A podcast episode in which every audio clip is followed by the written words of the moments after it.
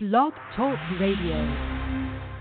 Good morning, everyone. This is Susan Wingate, and I am your host of Dialogue Between the Lines, where we talk about fiction, fiction, fiction every Tuesday at 10 a.m. Pacific Standard Time. You, you can find Dialogue at my website, at susanwingate.com, and you can find dialogue on Facebook and Twitter. You can find me on Facebook and Twitter, and um, just you know, check me out, see what I've got going on, and all of the great uh, authors and publishers and agents that I'll have on the show um, that are upcoming. Again, that's at susanwingate.com. Today, I want to get started uh, right away because we have a short amount of time. This man happens to be busy. I can't imagine a publisher saying that he's busy, but apparently, John Raab of Suspense Magazine um, is a busy guy, and uh, justifiably so. He he has uh, a magazine that he started in 2007 and they they thought that there was a need to have a platform where all authors could showcase their work.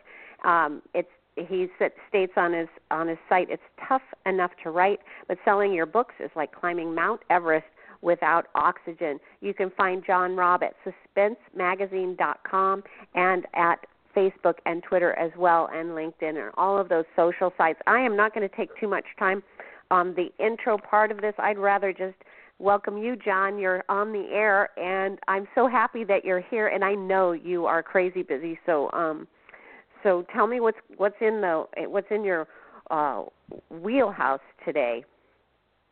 Well, Susan, thank you so much for having me on. It's great to be on this side of the microphone, being asked the questions instead of me asking them, which is something that Jeff Ayers and I will do tonight on our show Beyond the Cover. We're having a roundtable with John Land and Allison Brennan uh, the four of us are just going to talk about publishing and writing and not really about their works, just about the industry in general. So we're trying to figure out this crazy world. I mean, you said 2007. I go, oh my God, has it been 10 years already? Jeez. So, yeah. Uh, yeah, it has been a crazy ride. I mean, we were just talking off the air. I mean, the amazing journeys that we've been on and the people that we've been able to, you know, meet and speak with and, and talk with and pick their brain um, you know, we kind of talk fiction in a nonfiction way to try to give people the truth about, you know, what goes on into books and publishing and how it is. I mean, because it's not as easy as what everybody thinks. I mean, sure, it's easy to publish today. Anybody can write anything. They can put it in Word. They can throw it up on Kindle. But then try to get people to read it. Um, that's the big challenge. And I think that's where we all kind of sit. And that's kind of where why we started our magazine um, in 2007 was to give every author kind of a voice to showcase their work and to try to let people see it because everybody knows the big authors. When you walk into Barnes and Noble, you see them all the time, the John Grisham Pattersons and the Cusslers. But it's the people you don't see when you have to go search in the stacks and search in the shelves, and you see names, and you're like, oh, you know, this book looks interesting, but you're not really sure who the name is. So you might be a little bit um, you know cautious at throwing your money down and, and only getting somebody that you really know. So it's trying to get those names out to fill bookshelves to get you know people to discover more authors. That's kind of where we um, you know built this uh, magazine from, and then the publishing just came on the other side because we found out that there's so many great writers that either lost book contracts or just couldn't get book contracts. And and we found uh, you know there's some older writers that have a lot of backlists like one of our authors Paul Kemprecos who was the first to write with Clive Cussler and actually got him to the number one um, on New York Times with uh, Polar Shift, and he's the one who started the Numa Files. But he had a whole back character that Cussler had in his book called Sock Socarides, starting with Cool Blue Tomb. But he was, I mean, we literally had no digital files on this, and Shannon had to type every single one of his manuscripts into Word to be able to publish no. them in the Kindles. No. Yeah, so I mean, that, yeah, because he didn't have it. He had no idea. I mean, so these are 20, 25 year old books. That this is the this is the character that fell in love with, and said, I want to have this as a first spinoff from Dirk Cussler. And so then they started writing the Numa files, and so it's just amazing. And it, you know, we kind of pinch ourselves to kind of say, um, you know, is this real? And then we pinch ourselves to say, why are the hell are we still doing it? Um, because it can be frustrating at times too. But yeah, it is. It's fun. Oh, it, it it sounds like it's fun. From your side of it, it sounds like it's fun. I know it's fun from my side of it. Um, I it, but to go to something that you had mentioned there, you know, it's it's the it's becoming read. It, it and I was speaking with Steve Bennett of AuthorBytes.com. They they do websites specifically for uh, writers and and um, mm-hmm. and their websites are fabulous. James Rollins ha- Rollins has one. Um, gosh, Laurie Laurie King, uh, Lisa Unger. They they have all of these top rated um, you know authors out there and they're working on mine too and what he was saying the key thing was that you have to get found first before you yeah. can be read and so that's what their focus is is to uh, hone in on um, on ways to bring that limited dollar by the many readers that we have out there to you specifically. So um, that'll be an interesting show you have going on last t- or later tonight. And what what is that one? Who who all is in there? Yeah, so it'll on be? John Land who. Yeah, so it'll be so it's Jeff Ayers and I. It's our show that we kind of do every other Right. Tuesday. Uh, Jeff is a massive book reviewer, and he's big into Thriller Fest. And I mean, the guy reads faster than anybody I've ever seen. He can read a book in three hours. Um, oh my goodness! and then of course we have author John Land, who his you know his Caitlin Strong series is really big. He has another book out now with Heather Graham called The Rising, and then of course Oh, wow. Allison Brennan, um, Yes. you know, and and everything that she has going on. And so you know, so we have two great authors that are kind of in the same genre and but they're kind of on different spectrums of where they write because you have a woman thriller writer which has uh, complications there because I mean a lot of men and you know Karin Slaughter and I had a great conversation about this. A lot of men just kind of you know look at a woman uh, fiction writer and you know thriller and be like, well they can't do that, and so they kind of already get stigmatized to losing kind of a fan base, and Yeah. you know they have to overcome that, and it's really terrible that you're looking at the author. But that's kind of why like J. A. Jance and some of the others put initials on, so people really Right. don't know if they're a male or a female. Um, you know, and I feel bad that that has to happen. And I think that it's great that some authors, you know, were able to kind of jump into the realm because before, if you look back, a lot of them had to start writing romance. You know, like Nora Roberts and like Right. Heather Graham. You know, those pioneers, and they were able to cultivate the way for the authors like Patricia Cornwell to just jump right in and write, you know, um, thrillers and you know, kind of break that mold. So and and those are the kinds of discussions that you talk about because there's the things that you don't really get. You're you know you wonder like why doesn't Lisa Gardner you know do you know she's not a bigger name? She sells a lot of books, but it's like because she's a female writing in a crime and you know some men just won't get it and it's like you know it's terrible. But yeah, so Well, it should be a great you- conversation we have tonight. And don't you feel though that that might be changing a bit, especially with um you know the girl on the train with Paula Hawkins, the girl on the train. I mean, I think that that grabbed a lot of it, a, a lot of um justified attention. It. Um, a female protagonist, um, you know, Yeah, and it it grabbed Gone it- Girl. then yeah, Gone going. Girl. Yeah. So these are the stories that are grabbing that other that other gender uh, of reader uh, rather than just a, a, a woman's book getting women readers. I think it's interesting Right. to watch this sort of thing as well. It's it's fun to see that you know women can write as gritty as a guy, and so it, it it it is a little frustrating from the author standpoint that we don't have perhaps that same um, amount of or quantity of male reader, but I think that might be shifting a bit with the advent of the upmarket women's thriller coming on. Well, if anybody doesn't, you know, I mean, look at Lorena Bobbitt. She cut off her husband's penis and threw it. I mean, that that was a woman who did that. It wasn't a guy who did that. I mean, they can be just as diabolical and devious as the things that they have to do. Yeah, and and the thing is, is that, and I'm glad you brought up like you know, Girl on the Train and Gone Girl and this because the one thing now that you see is if we go to the bookstore, it seems like a girl is doing something somewhere now, and it's Yeah, like that's yeah. the trends that you're seeing. So you have to, and that's the one thing that that I don't like about the publishing business. Um, you know, and and I'm also the person, and I'm frank, and I speak honestly. You know, from my perspective, this is my perspective. I was not a fan of Gone Girl. Was not a fan of Girl on the Train. I was not a fan of the writing style of, of those books. And so when I see the trends, basically you're trending because of the sales, but you're not trending because of the good writing. You know, you're not following the guys and the girls who can really, really write great stories. You're following it because it got it got a lot of sales. Like Fifty Shades of Grey was horrible writing. It was terrible. and it was almost unreadable. But it kept going, and then you saw all the spin-offs of it coming out. So, you know, I always tell people they have to be careful um, and read and, and you know read synopsises or things of what the author wrote and see if you like their writing. Um, and because sometimes you know, and I think that's where good authors get get lost because there's some garbage out there that people are selling. I guess the story is interesting, but the writing's not good, and people only have so much money, and you can only, you know, and if you're going to spend it on somebody, you're not going to spend it on somebody else. Um, right and that's one of the challenges that we have, you know, that we have to face. And that's what Steve Bennett, and absolutely, that's exactly right. That is a challenge that we have to face. That was what mm-hmm. that's the core idea of what Steve Bennett was getting to.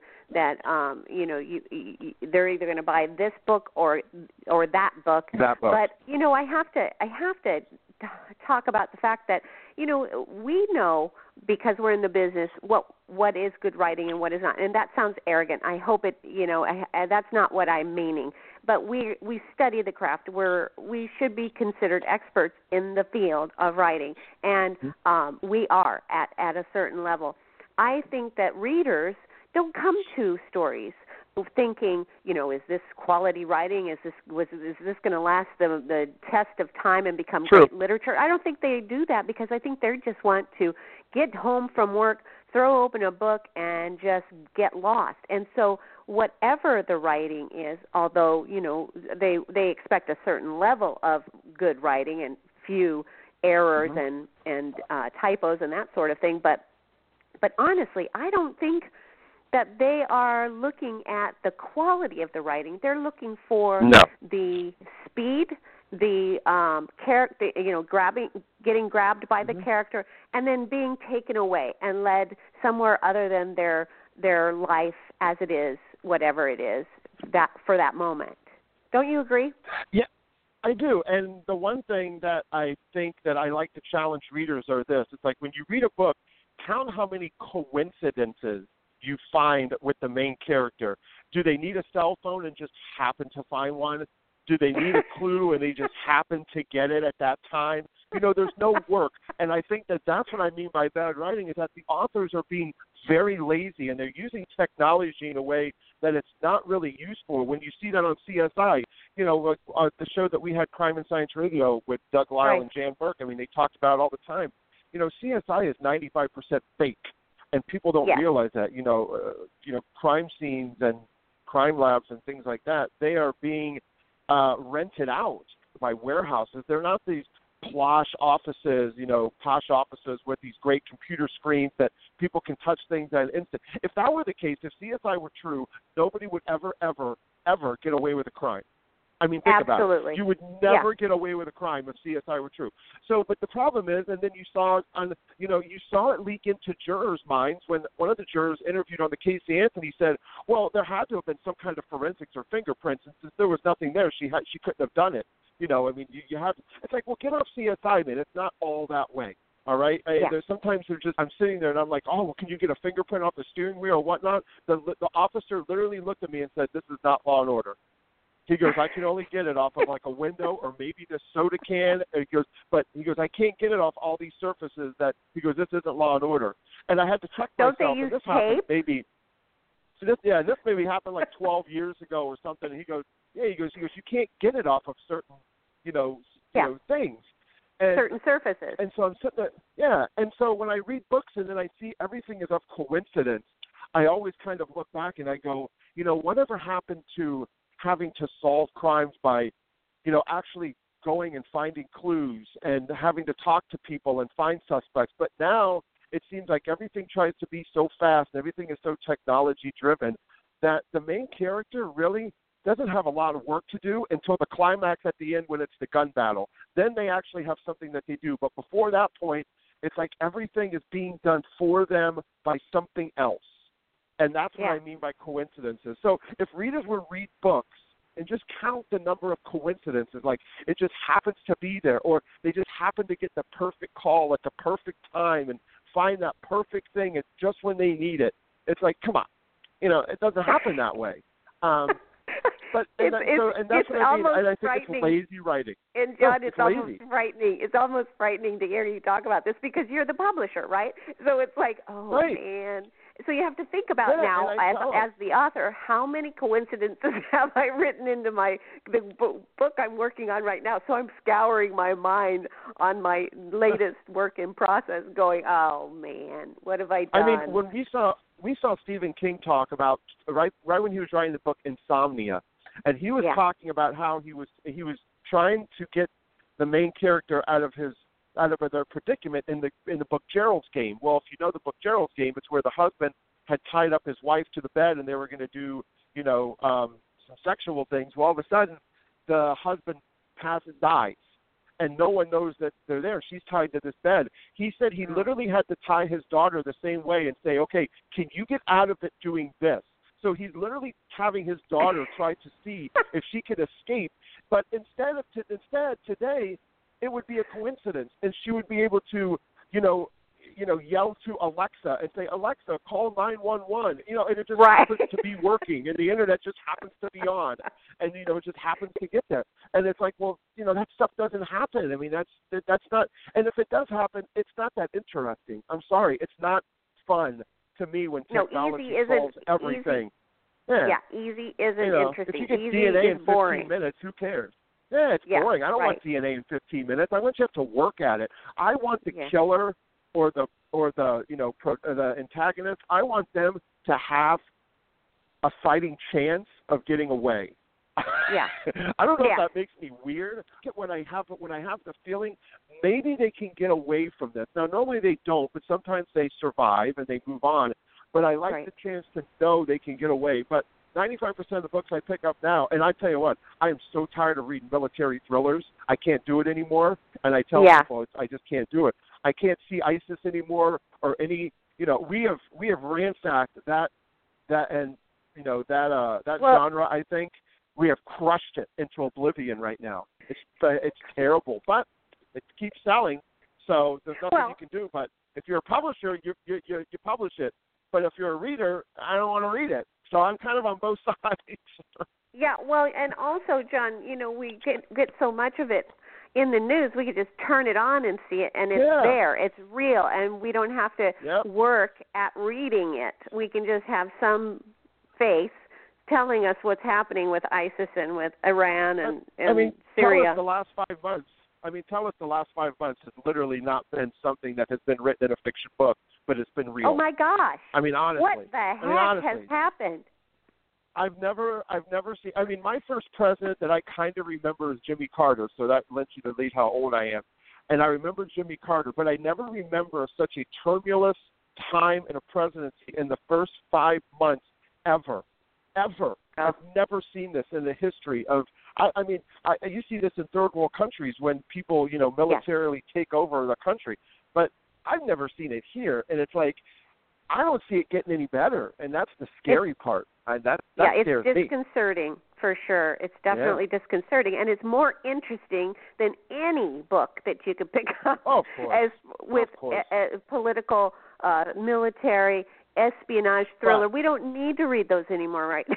But you know what you're going to find news. now. But you know, what, but you know what you're going to find. You're going to start finding people that are going to start writing presidents like Trump, and you're going to start using Twitter. He's going to start using social media. You're going to start Ah, seeing yeah. things get mirrored that way. I mean, you're, you're going to start seeing more of the politicians or presidents acting that way in books because Yeah. it's what they think people are interested, in, and it very might be. But then you're going to see them as villains, and you're going to see them as different people. So they're going to turn it in that way. But you, but you, when you, if you read that genre, start seeing in the next probably eight months how, Right. starting in eight months, how many villains start, you know, becoming that way. How many Well, presidents you- start sounding that way? Well, I have uh, somebody that I talked to in just a few weeks ago. His name is Tommy. Oh, wait, I'm sorry. He's coming up. His name is, but I talk to him kind of often um, it's because he's interesting. He works in um in Virginia, and um, he Uh-huh. is a lawyer in that area.